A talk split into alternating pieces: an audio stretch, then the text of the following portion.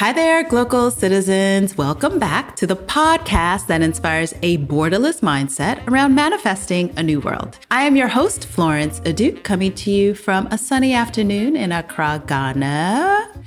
And my guest is coming to us from a sunny afternoon in a neighboring country, which he'll tell you about. So let's get right into it. He is a writer, and co founder of Narrative Landscape Press Limited, a firm that believes that owning the means of production is essential to a vibrant publishing industry. They're committed to more than simply printing physical books, they also bring editorial and book design expertise to the fore while developing a cadre of excellent writers. His second novel, Fine Boys, a coming of age novel, received wide acclaim in 2012 and was published in America by the Ohio University Press's Modern African Writer Series in 2021. When he's not writing or publishing, he teaches creative writing at the annual Chimamanda Adichie Creative Writing Workshop. Prior to launching into his literary career, he graduated with a medical degree from the University of Benin. Dr. Eghosa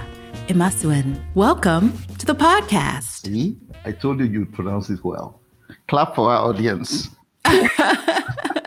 Clap! Yay! Much it's lovely to to be here.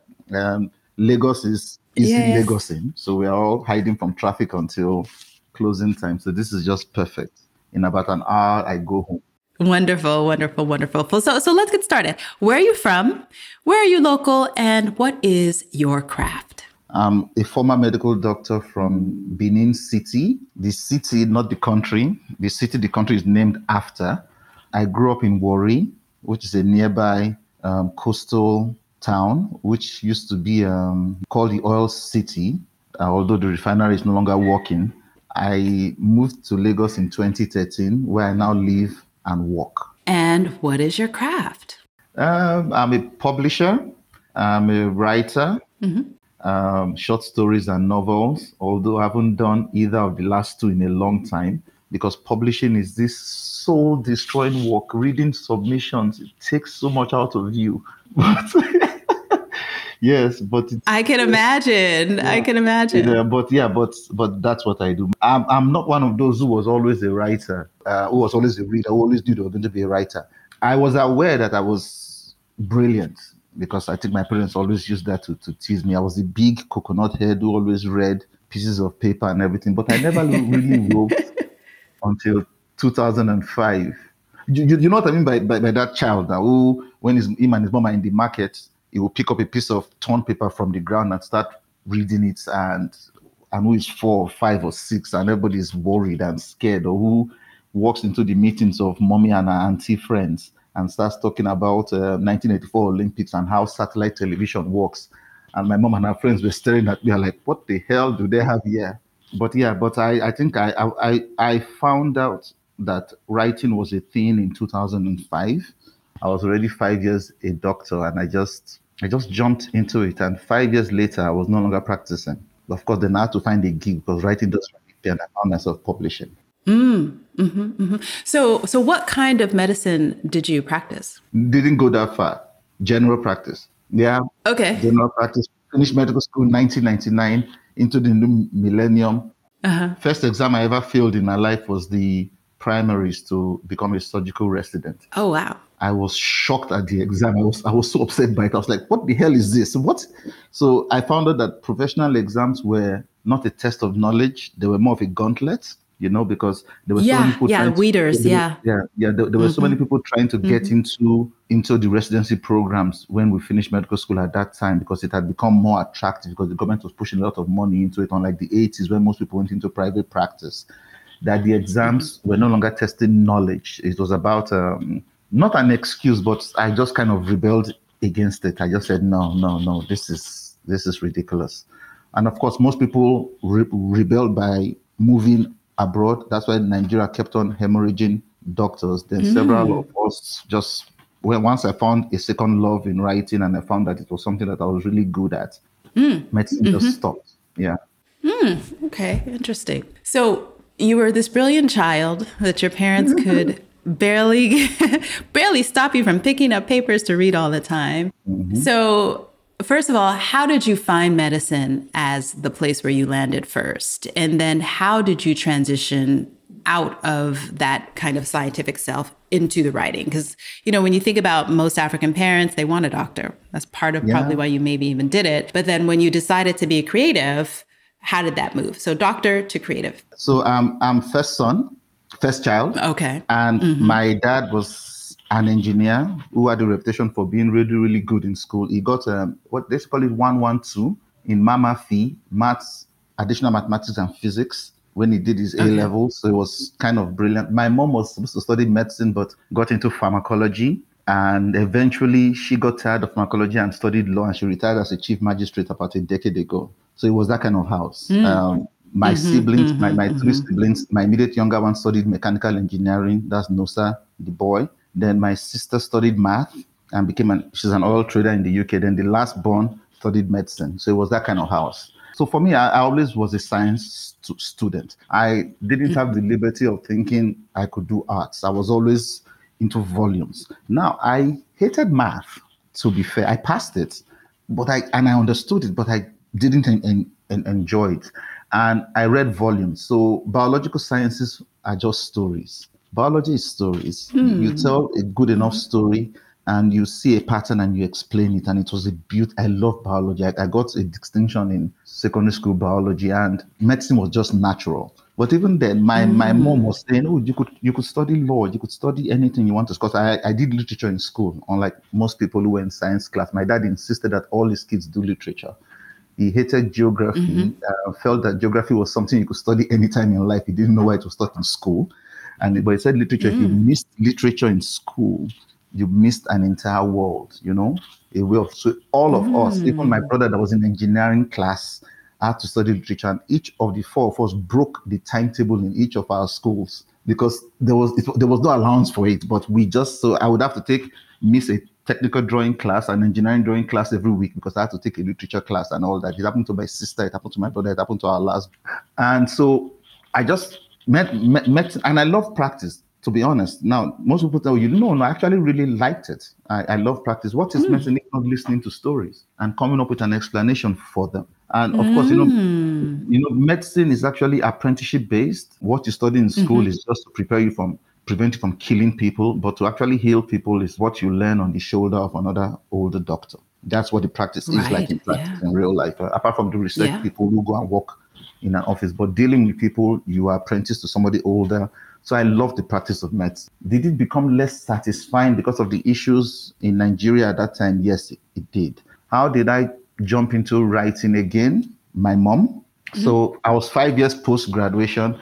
I had attempted primaries in surgery once. I had stopped even attempting anything. So she came to see me once in my flat where I was living in Warri. and she we got into these conversations like we always do because I'm the one who is her first child and I look exactly like her. And so she takes, so I'm, a, so I'm a second lover. So she was like, she takes special interest in my matter. So she was like, ah, you have become a chloroquine and Panadol doctor. You are not moving on. You're supposed to be doing more with your life. I'm like, mom is mm. 25 years old. Oh, no, pushing 30. I've never dragged you to a police station to go and bail me for a crime or anything. I've always been a good child. I did all my duty. I passed my exams. Please let me rest. You know, I, I, got into university at 16. I graduated at 24. Even though there were two years strike, I should have graduated at 22 as a doctor and all that. Just so I was kind of a bit um, irresponsibly witty in my answer. So I think finally, finally, she now pulled up a magazine and she was looking at this. Uh, it was Genevieve, uh, and there was this girl on the cover who had braids and two beads in each weave and in each braid. And she was saying, "Look at this girl that they are praising on Genevieve ma- magazine. She has written a book on horticulture, on flowers. And I looked at it, it was a book titled uh, Purple Hibiscus. And she was like, why can't you be like her? So I said, oh. I said, then she said, why can't you teach lesson or talk to, I see the way you talk to your friends, you're always holding court. I said, mommy, lesson for children. That's okay. Why, okay, why, why don't you write? She just said it in person. Why don't you write? And I said, hmm, okay, cool. There's certain stories I always wanted to tell. So I went to my dad. Um, he had um, this bank of computers for his business. and the family owned a mortgage bank at, at the time. So I went there and I just took one. Forgot to take a UPS, uh, which is an un- uninterrupted power supply, which is like a small battery that prevents you from when uh, when the electricity goes out. So the electric company became my editor because every anytime they struck, I lost about five minutes of writing because of, I had to reduce my auto saving from 10 yeah. minutes to Microsoft. I reduced it to five minutes. Yeah. And, I, and, and I started writing a story about uh, my first novel, which is which is this bad science fiction novel, uh, alternate history about speculative fiction about a Nigeria in which one of our presidents who was assassinated in 76 survived the assassination attempt and it's 2003 in this in this alternate Nigeria. And I wanted to um, examine certain crimes he was accused of committing during our civil war. You know, there was some genocidal there was something that happened in, in Asaba in early 67, in the first early months of the war. And this gentleman, Murtala Mohammed, who would basically die a hero at the age of 38, six years later, was um, was was implicated. And I was dealing with the themes of, uh, you know, you either die young as a hero or live long enough to see yourself become the villain. And also, I wanted to tell a police procedural, but I couldn't create a world in which the Nigerian police actually investigated crimes using, you know, the um, tactics of that you watch in the film. So I had to create this new Nigeria where everything went right and there were trams in the cities and there was the subways in Lagos and all that jazz. So while I was writing, I eventually traveled to Lagos in 2005 and I bought a copy of Purple Hibiscus. It wasn't about flowers. no, it's not. and and I and I read it and I was when I tell people that Purple Hibiscus made me a writer, they don't mm-hmm. they don't understand it. It wasn't for me. It was first of all, it was the simplicity of it, which is extremely difficult to do, and it was also I'd spent I'd studied literature in secondary school, so in my understanding, contemporary African literature was Chinua Achebe, Soyinka, and those guys. There was a silent generation after them, which whose books had not yet become canon. So I read Chinua Achebe. And I, and I found out that these stories were 30 years removed from me at the very least, or 100 years removed. There were stories of immediate post-colonial period, you know, after colonialism came in the 1890s, and there were also immediate post-independence period, of 1960s. And I, and I couldn't, that is the books in school, like I couldn't, I understood their importance. I knew why they were important, but they were not me.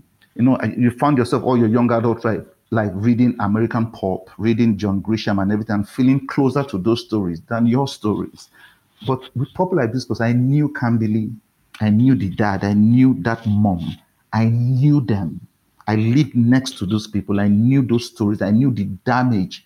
I knew the pain of disappointment of parents who were brought up, who were boomers, basically, and who had given birth to us, and who were seeing the disaster that post independence actually was. I, I knew that story. So I went home, read it all through the drive, um, back to, started it at night, didn't sleep that night, continued it and finished it around 4 p.m. just as I was entering Warri from Lagos on the bus. Got to my computer, deleted my entire first draft, and started again. Um, in the coming years, I would become friends with Chimamanda, and I would eventually publish her and I would end up teaching at a workshop. I attended it first, and she always said, said that I was the ITK, that's I, I too know child in her workshop. I'm a year older, this silly woman. But she was always, I was, I was the one who was always, who always had his hands up and always had an answer to every question. I was. So, we, so we, we became friends, and we found out that our stories were basically the same. Yeah. Only that she was bold enough and lucky enough, and had parents who were maybe she wasn't firstborn, so there was there was no nothing on her shoulder, and she was able to leave medicine first for pharmacy for a few months, then eventually to go to the US around the time when the anti when the pro-democracy riots were happening and all the universities were closed down 96 97 she was able to leave. We stayed back lost a year lost two years in school and graduated but the journeys always eventually took you back to a place where if nigeria had not really pushed hard for STEM education in the 70s by trying to push anybody who showed a modicum of brilliance, of ability, was pushed into science. That was that was how we all ended up there. You know, anybody who showed just a and just a modicum of ability, no matter what their strengths actually were, you were pushed in, in, in into science. So for me, it wasn't as though I would not have loved medicine. I really loved it. I really li- liked it. It was easy, it was steady, it was steady work, it was a steady salary. And you were loved by patients and you basically just performed for patients, which is what it was. You, know, you spoke to people, it was social, even though you studied science and it was deep, deep science, but you became a kind of, um, what's that word I'm looking for? An interface between the book and the person, mm-hmm. you know, mm-hmm. and the reality. Mm-hmm. Uh, but um, r- writing was just so much easier, if I may mm-hmm. expose all writers who claim it is hard. Uh, it's not that hard. So it was, it was, so much, it was just so much easier and um, yeah, so so so so that's how it happened. So I remember when my when I took my first novel to my dad when I was still practicing, and I showed it to him, and it was like this mean dude. It was like, ah, I always knew you were going to write. Thank you, my son. Thank you. And it was oh. the second time he had said thank you. The first time he said thank you with that tone of voice was when he came for my um, swearing in. It was deaf. My mom couldn't come, but it was there for my swearing in, and when I took up and I was sworn as a doctor and I came there, you know, it's supposed to be this big occasion. I came there. When I, when I walked past him, he held me and said, Thank you, Sonny. Thank you. And that was so cool, you know. So that was yeah. the second time. The once when I became a doctor, two, second when I became a, a writer, the two times my dad thanked yeah. me for not disgracing him. yeah. So it was it just and, happened. And, yeah. and for your brilliance, obviously. Yeah. Yeah. Yeah. Amen. Yeah. Yeah. Wow. Okay. That's a that's a very interesting. So what was the title of your first novel? Mm, that one that we don't talk about.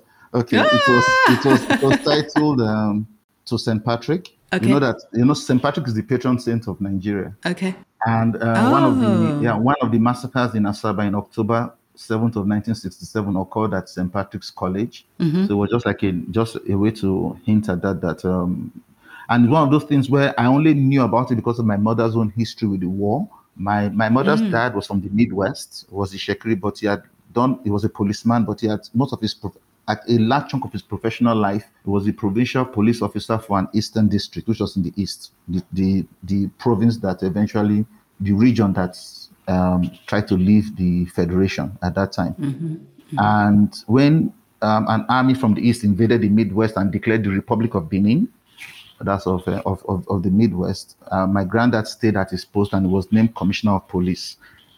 So eventually, when the Nigerian army pushed back the rebels, my granddad was on a hit list as one of the as a, as, a, as an Igbo sympathizer, as a as a traitor to Nigeria. Of course, he survived that by running to Lagos and presenting himself, where he was thrown in jail. So my mom then was in the east. Um, she had been expelled when, in retaliation, when Nigeria told when the Easterners ran back to the east after the massacres in the north in '66, in the years in the months preceding the war the Eastern military governor had said that if we cannot, if Nigeria cannot guarantee the safety of Easterners in other regions, then the East cannot guarantee the safety of Nigerians.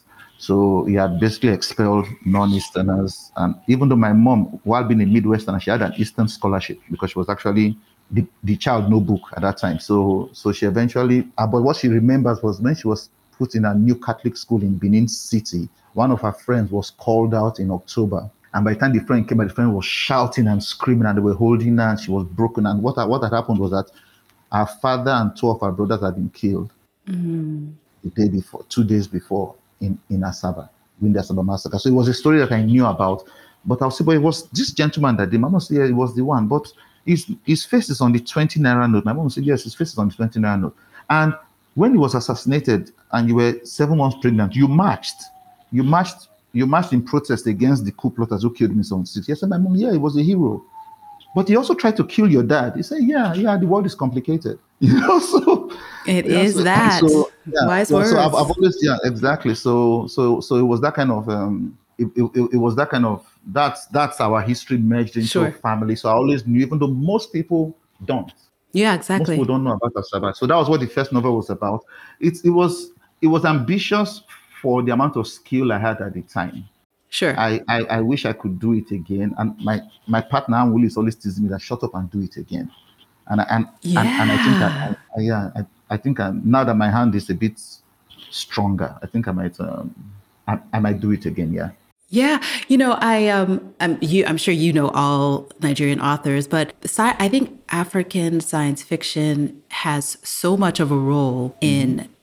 transforming Africa. I mean, I'm a voracious reader, so I read so much and I read a lot of Nigerian authors, but particularly those that imagine in Africa that's very different. So yeah. what you what you just imagine about trains and all those things, like you know people can see it and technology will will will ask people to be to for avatars but the words that are around the emotions that are what what what you're trying to create i think it's it's time and it's necessary so speaking mm-hmm. of who are some of the authors that you would say are authors to watch and or probably more more appropriately how do you go about choosing authors to publish for us it's about um, it's difficult to explain but there's this it's not so much as craft mm. as it is originality is such a bad word but I, I, I think that's the closest to it and truth there's a mm. softness that comes from truth mm-hmm. where for me it's empathy I, I, yeah that's it see i'm, I'm mm. trying to find mm. the answer while yeah. I should have prepared sure. before sure, coming sure. here but it's about empathy there's a way a story is told where you know that this writer feels for the people he's writing for mm. one and one of the tragedies is that empathy seems to lean left in its political values because mm-hmm. people tend to understand others' point of view instead of protecting mm-hmm. themselves from hurt, which tends to be a right wing thing.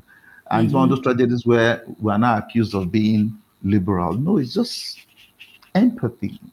And yeah. and there's a, there's a way a story is told where the author feels each person's pain, even mm-hmm. that of the villains. And for me, that is normally where I see the best ri- writing. And one other thing I do when it, when it comes to now, this is not this is just pure craft, is also the ability to do the simple things. So somebody who sends you the first three thousand words, sends you a query letter that is three paragraphs. The first paragraph explaining why they are contacting, the second paragraph about the book, the third paragraph why why they are the best person. The manuscript sample is double spaced, left justified only, Courier New monospace fonts, every, and the person just does everything well. Most times, their writing is good.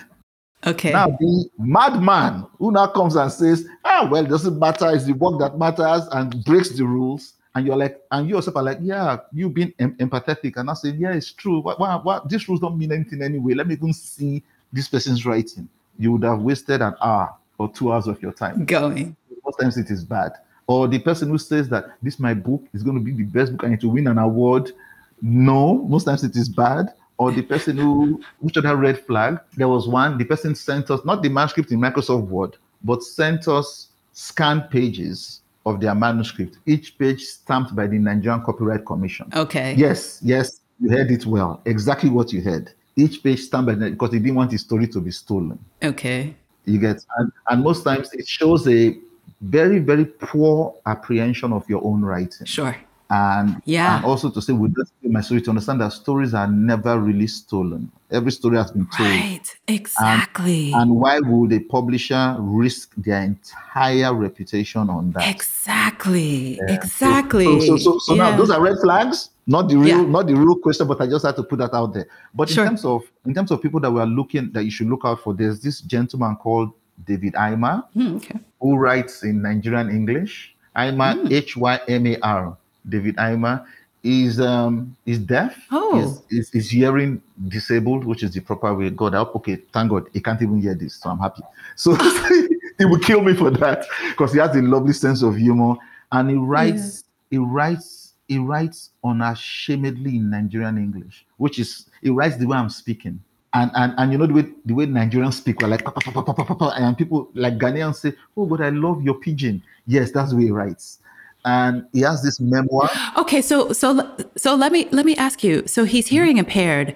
So yeah. how how does he get the meter of speech? Was he once? No, he could hear before. Yeah.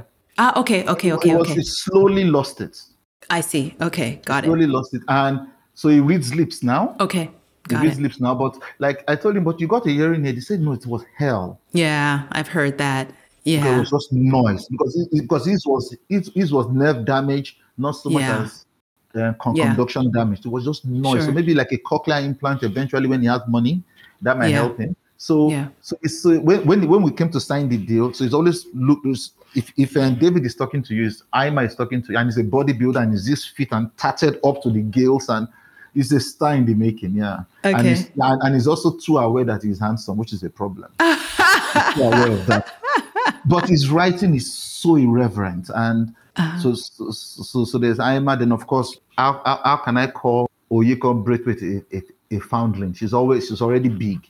Our first novel, My Sister the Serial Killer, was this Oh yeah. Yeah. yeah, yeah. playful, silly book that is so well done. And you're like, and, and you are reading it and, and you are repeating to yourself, it's an easy read, it's a very hard write. An easy read is a very because there's no other way to justify how easy it seems. You know, yeah. So so so there, there are lots of people creating now who are very excited by this. This um, gentleman of Indian descent who lived in Kenya for many years, he's moved to the States now. He was in fintech, although he's a lawyer.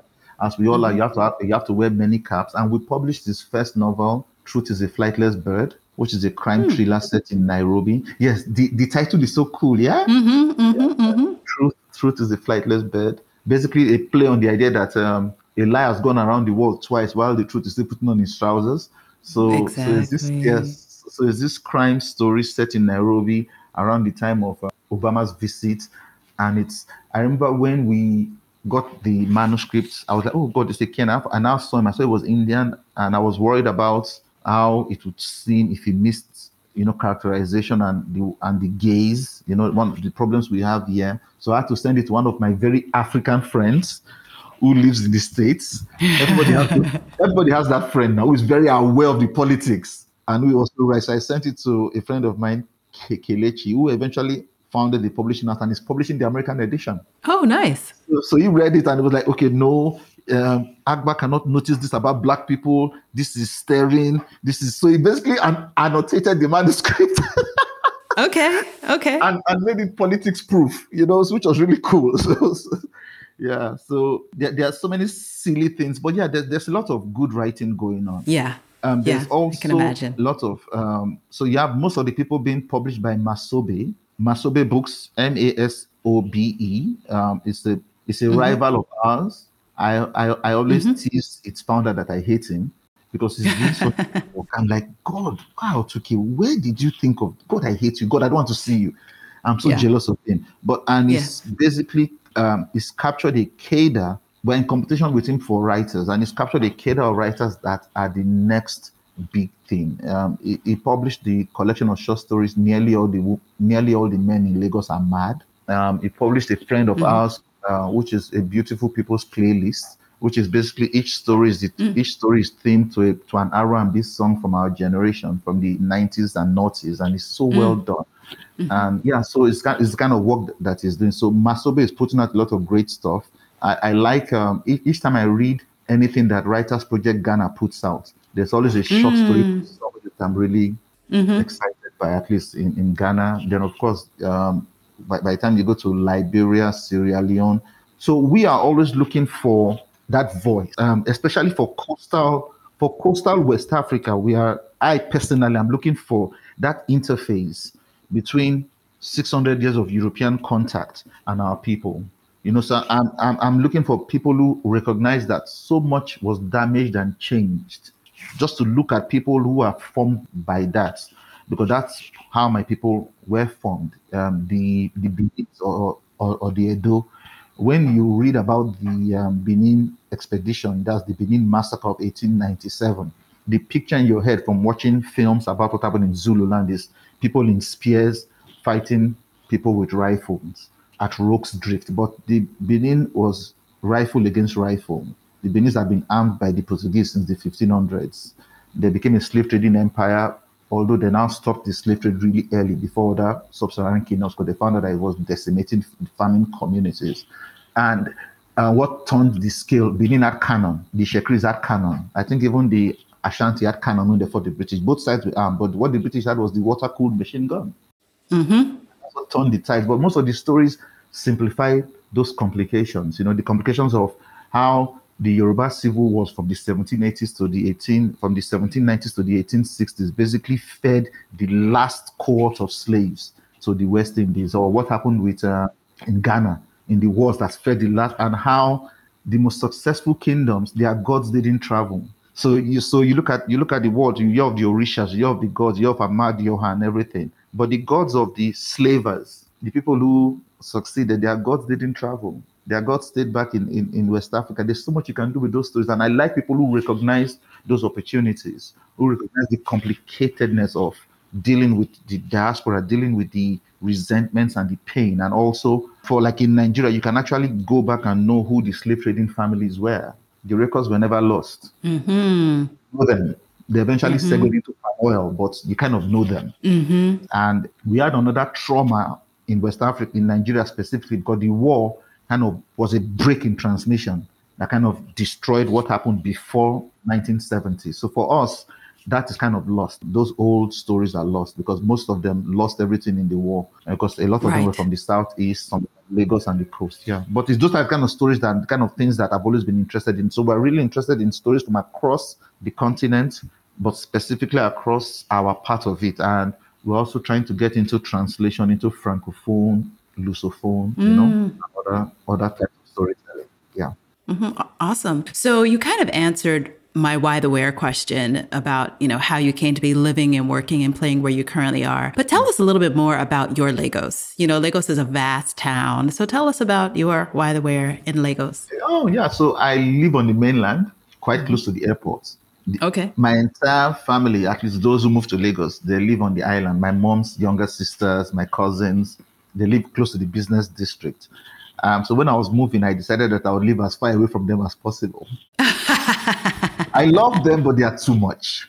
And I said I would Yeah. stay close to the mainland. And I think one, one other reason was I just wanted to be close to the airport and I wanted to be close to the bus park. So anytime I wanted to go back home to Warri or Benin, it wouldn't be hard. yeah. Uh, but the tragedy is now is that my house is now the halfway house for the entire family. So anybody who is Of course. So- Everyone traveling, we stop you there. Yeah. traveling with be like, "Hey, yo!" I say, "What?" I say, "My flight is 5 a.m. Can I come and crash in your house?" I'm like, "What? The, what? What?" So yeah, so, exactly. so I'm I'm back to being first son. So my, my Yes. brother is traveling, comes, coming back, he comes. So so Yeah. yeah. so I live on the mainland. Luckily, I was able to get an office close to my house. Um, Uh-huh. that is what Lagos is, is really about. It's about building your own bubble where you can be protected and you can protect those that those that you care for.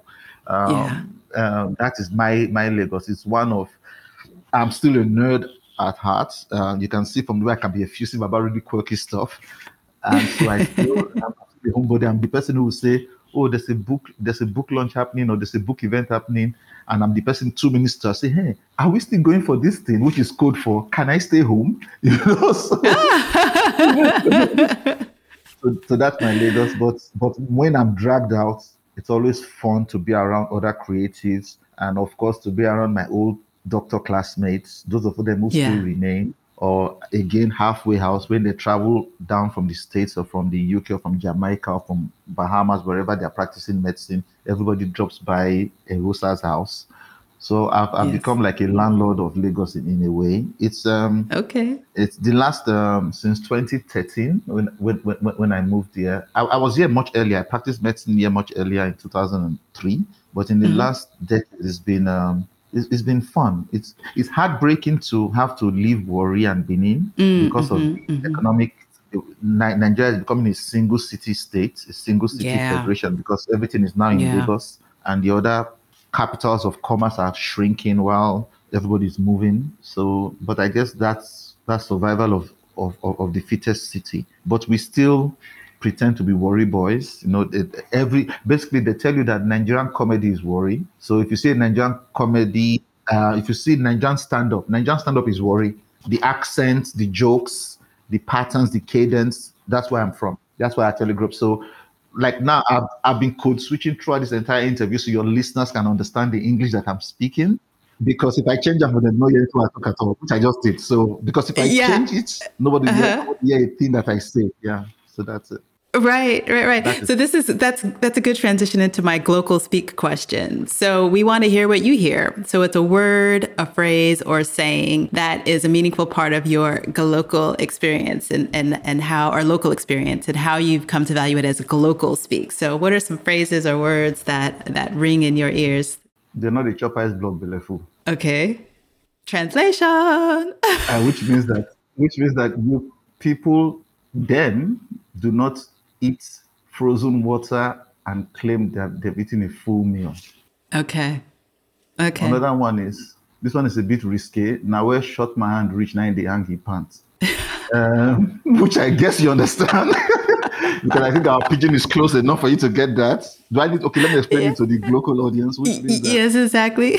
um, um, the height, the height of a of a the height of a man limits where how high he can hang his underpants, which means in pidgin English, not do pass yourself or don't do more than your capacity. You can only do your best, and your best is what you can only do and your best is only what you you can do. Yeah, so it's it's um yeah it's it's I, I can't think of any. It's just yeah, but no, those are great. Yeah. Those are yeah. I'm sure that often heard, and it's a definite exactly. part of your everyday life. Nice. Okay, so you were you started writing. You you had your first experience, and then you had a novel that had some critical acclaim. So yeah. tell us about that first writing experience, your process of, of putting together Fine Boys? Okay, so Fine Boys was the second experience. So mm-hmm. I, I, mm-hmm. found that, that so um, once once I finished with To St. Patrick, Purple Hibiscus was still nagging at my mind, and mm-hmm. and I wanted to write. Um, I didn't think of it this way at that time, but what are writers if not bull- bullshitters? So this is the legend that has been created that I've created mm. around it. And I think it makes sense. So I, I always, I was, Purple Hibiscus touched me in a way that I knew that I would be working on a spiritual sequel to it, which is basically mm. not the same characters, not the, but the same archetype, the same people 10 years on. So Fine Boys was about that generation of people and they are in university. Uh, now, Fine Boys was the name that Nigeria had this problem with university gangs. They were called secret cults or confraternities. They were they became very violent. I think even now one one of them has become a criminal organization in Europe called called the Black Axe. Arrived there on the back mm. of Nigerian immigrants to Italy, and I hear that they've been doing deals with uh, La Cosa Nostra and the, the oh, Naples. yeah, I've heard of that. Mm, so the Black Axe was one of the confraternities in Nigeria, and most of them were all sea themed. They were all um, sea based. So I always I wanted to tell a story about my experiences in school in and around them, but also larger about just the experience of, of our people. So, and I wrote Fine Boys. For a long time, I would deny that it wasn't autobiographical, but yeah, it's been a decade. It is semi autobiographical. A friend of mine was stabbed to death and died in my arms. He wasn't stabbed in front of me, but he, he died in my arms and literally, um, not figuratively. And so the story was it was a novel to him and his memory and how silly the whole violence was. And it was also speaking to the idea that associations and unions, they tend to work for the first generation of founders and eventually they mm. lose their mm. power over time. So, for example, the first fraternity, the first confraternity, Pirates, was founded by non-conformists. Um, the, one of their first leaders was Captain Blood, who is Wole Soyinka. And there were people like that. They founded it in the late 50s, in 1958. And so by the 1970s, it was there was it was already becoming decayed because the life the life half life of a university career is two years, so things happen much quicker, unlike the general pub, public, and it's like a snapshot of how quickly life can change. So by 1970, in the 1970s, they broke it. A part broke out, and they called themselves the Buccaneers. In Benin, another part broke out, faction, and they called themselves the Black Axe in University of Port Harcourt, a faction broke broker, they called themselves the uh, Vikings. And that was how it kind of, des- and that's how it all broke. So the Mafia, named after the Blackstone. And then, of course, then the Mafia, uh, which was based on Godfather. Then there, were, um, there was even one very weird one. I think it was the KKK, uh, that only mixed race guys could join. Yeah, you heard that right. Then there was the Jezebels, which was a sorority that formed in response to the violence to protect girls. And there was the Black Braziers or the Black Bras, on other sorority. So by the 90s, this thing was all, and it, to conform was to join a confraternity. So the non-conformists were those of us who now refused the confraternities. We were the nerds and the geeks, and you see the classes, you see an, an American university archetype or schools, you see the college, you see the jocks, you see the people, you see the science club. We were the nerds, the kind of weird people who never joined anything and were just kind of just hanging out. And which means that we would have been the ones to have formed the confraternity in the 50s. Mm. And you, you, you see mm-hmm. that at mm-hmm. times even with national associations like the Nigerian Association of Nigerian Writers, or you see it with uh, ANA, or you see it with the Ghanaian Writers Association, where after a while, the juice is lost because administrative people eventually run and take over the association. But the, the brilliant people who would have founded it have no time for it because writers write. Right. You see many Yeah. situations. So that was one of the things I wanted. Those are some of the themes that I engaged with.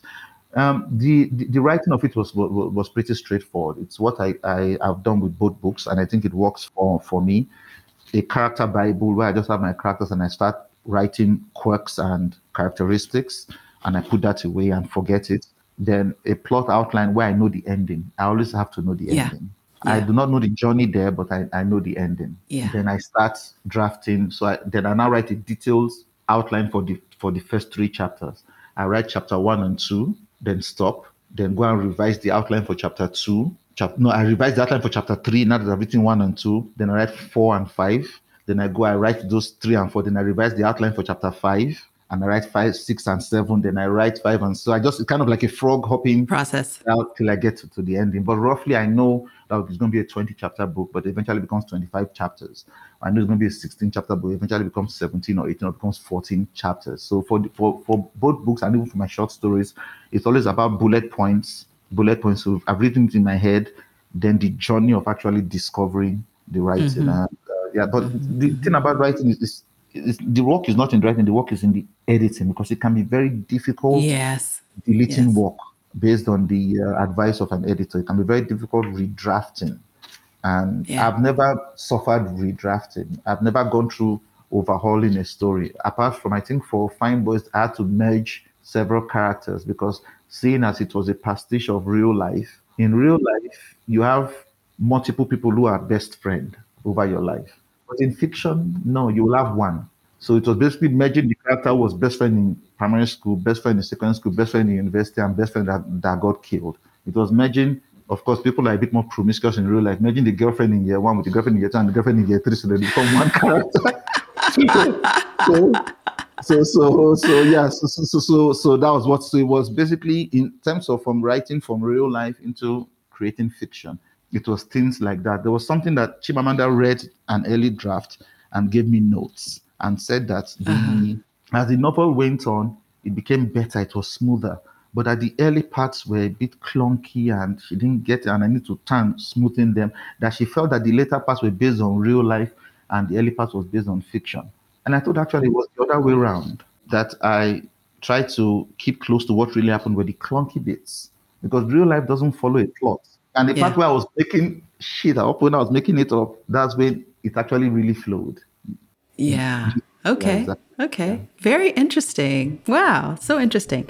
Okay. So then you got into publishing. So so then where does narrative landscapes come into the picture and how Oh, how did you understand oh. yourself as a publisher? So what what what when when did that table turn? Okay, so so I, I I left medicine not for writing. That was an oversimplification. So my my, my dad got ill in 2010, and Okay. I and I um, had to go and run the bank, the family Oh, okay. business. Uh, and uh, so I became the MD of a mortgage bank uh, for a few years. Then my dad got better in 2012, 2013.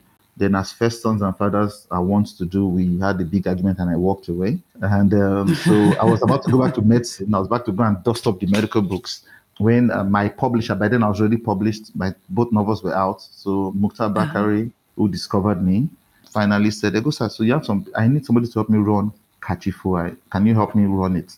And I said, Oh, sure. That, that's a lovely experiment. Let's see. So I came, I ran the publish, I ran the people who published me, I ran my publisher. Okay. I ran it up until 2016. Then I kind of outgrew it. And I, so me and one of my editors at the time, uh, Anwuli Ojogwu, who, who you would have met. Mhm, So she now came to me with this idea that she wanted to set up a publishing services company where we would, we had no money at all. I was still fighting my dad and I didn't want to go to him for money. So we had, so we had about equivalent to a thousand bucks that we had to cobble from everywhere. And we started this company where we would offer the skills that we had learned, you know, editing, design, print project management, logistics to other publishers, to individual writers, to vanity writers, and all that jazz. And that's how Narrative Landscape Press started as a publishing services company. But I told Oh, her at the time in 2016 that eventually we were going to be traditional publishers. She wasn't that keen. I said, but eventually we will have to do it.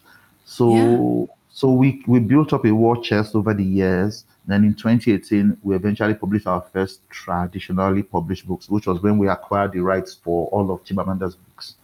Okay. Uh, Yeah, so so so Chimamanda came and joined us as our first author. Although we had published other authors before them, but they paid for us. They were self-published, even though Sure. they used our imprint. Then we now so from there, that's so our real journey to traditional publishing started in 2018. We opened our submissions desk, and we started um, doing our own work. You know, um, Nice. both acquiring regional rights Uh-huh. and acquiring um, and also discovering authors on our own. Yeah, but the Mm-hmm. first the first book that we've published completely uh, on on our own from um, I, I don't know if the mirror image will show, but I, I, I will send you a, a Yes. picture. So so this is truth is a flightless bird. Yes. But yeah, that's how it started. That's how we uh, we, we we were able to do this journey, and that's how. So Narrative Landscape Press was always eventually the ending of our journey was always going to be owning a printing press. That's Okay. what we are going to. As because, like I said, it was always about owning production. Instead of having to print in South Asia, we need to be able to produce here. It's long. Yeah. It's taking longer than we expect, but it has always been a dream to own a mass, not a small corner corner press, but something really massive that can do massive work and scale, you know, by bringing prices down. Yeah.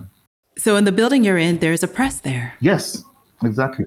In the name, there's a press pen. Yes, exactly. Although people people now still people now think about printers. We have to say no, we're not printers. We work with printers because Yes. printers they're like they're like tailors. The day they see your Yes. cloth to be ready, their telephone will be off that day. You cannot contact them. So we normally tell you that no, two weeks is lying. It's going to be three and a half weeks. You know, Yeah, so, so we stand in the exactly. between our clients and and printers. Yeah. Yeah, yeah, absolutely.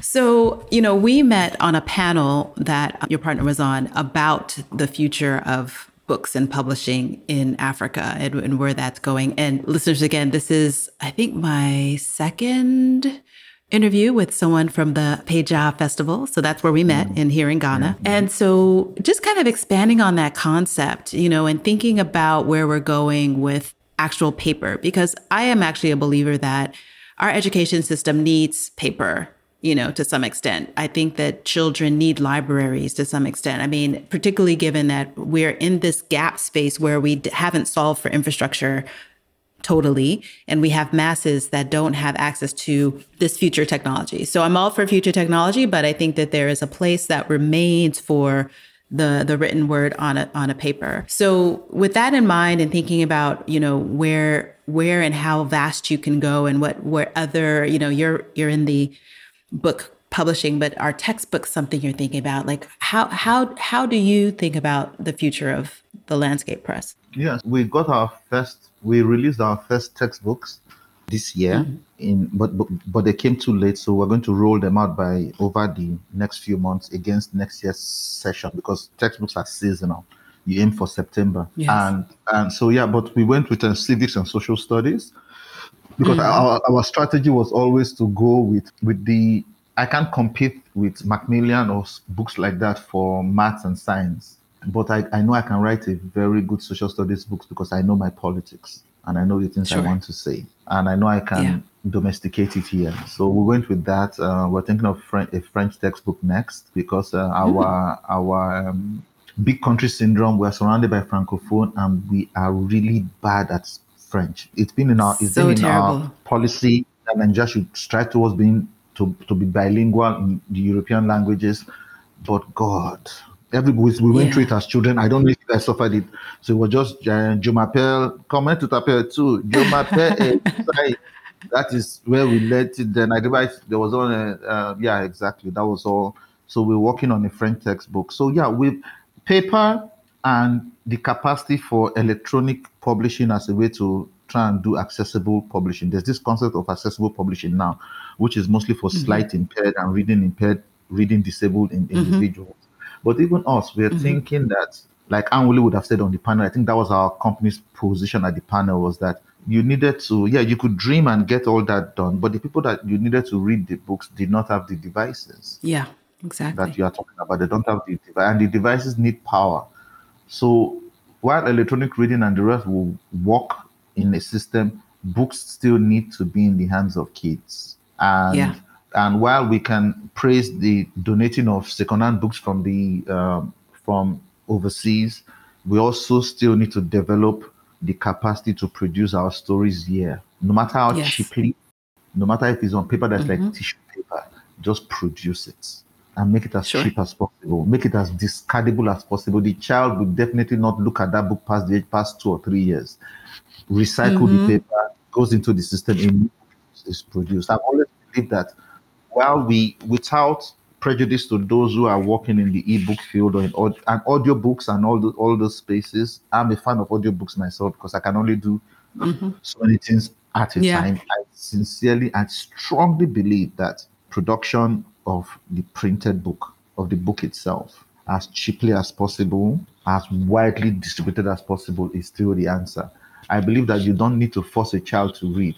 Just have books in the house. One day will be bored enough to pick one up. Yes, it's true. That, that, It's that- true. that- that's what I've always. Um, although now I'm finding it difficult to explain that my uh, optimism because I have twins, and there's a book, tablet. The tablet every time, but I think my I the- wife has started shutting down the tablet. So they normally sit down twiddling their thumbs, and we're like, "Look at look at that shelf; it is full. Pick one." You know. Yeah, yeah, that's the way. That's the way. So, speaking of um, thinking about things and mindset, let's talk about a mindset hack. So, what is your favorite or an innovative mindset hack? So, this is one that you can imagine, one that you know of, or one that you practice. Oh no, for me it's um, one em- empathy, um, Mm. but but, but in Mhm. practice, I, I put myself in the person's shoes. So if um, so if Mhm. somebody um, and that's really important. So if somebody gives me a job to do and I've been too lazy, I imagine their disappointment when I fail, and that kind of helps me um, get get. I, I, I think that's it for me. I, I imagine how I look to others, so that that that can have a paralyzing effect of being too aware of what people think of you, and I think that's also my Mm-hmm. my weakness. But I'm really really aware, and Yeah. it um, it also saves me in writing. So, for example. I, I develop a massive inferiority complex about my writing, not enough to paralyze it, but enough to be ashamed of it, of it if it's bad. Then I go back and I try to make Mm. it better. I try to make it better. I try to make it better. So, so for me, it's always about uh, it's, it's related to seeing how people see me, putting myself in their shoes. Will I disappoint them? Mhm. Okay, they're going to mess this up Mm. now because that person will laugh at you, and that now tries to make me yeah. So I, I think that that's my that's my hack for changing my mindset about anything. Empathy and projection myself in the other person's shoes. What it? Yeah, yeah, those are good good ones. Yeah, that's a definite way to approach life in a in a humanistic very way. Let's put it that way. it is very unhealthy. but I mean, but it works. yeah, yeah. The empathy piece is the real piece that I think is what Yeah. is carrying you through, is because you've you have a consciousness about the other, and I think that that's that is something that, like I said, humans we need to see each other, like see each other in a much Yeah. broader way. because I, I, I- I envy those I envy those who who don't G A F. They're so lucky. Right. Yeah, they Yeah, just go for whatever. Just Yeah. go for whatever. I can't. Yeah. Well, there's a place for all of us, obviously, right? Let's let's turn to the you that is not the the publisher or the writer you know in your in your spare time how do you I, i'm sure you read a lot so i'm not sure i'm sure you probably may not read too much but i like to ask the question when you're not in this business self are you a reader a watcher or are you a listener and what are some of your favorite probably more so watches or listens but if reading there's some, So, some no. new tips you can add that would be great Reading doesn't happen because of publishing. Yeah, there's there's Okay. no time. It's it's very painful. yeah um, I, I, I can't stand I'm the sure. word. I'm, I'm, I'm sick of it. So most times I, I've initially I used to steal audiobooks from um, from a from those sites where we used to get free films. I would go instead of getting the films, I would go I would go for the oh audiobooks. okay Yeah, but I think the okay, Americans okay. finally destroyed the last of them Pirate Bay about a decade ago. so you know what I'm about, war criminals. So i do. and then then the justification was that you can't even they will not take naira you can't even buy them if you're in africa but they said it's a lie you can pay for them now. It is not true anymore. Oh, okay. so, so i have an audible account and i and, and I, I i listen to aud- audiobook. Yeah so i listen to audiobooks a lot. Then i've always been a video game nerd so i still play.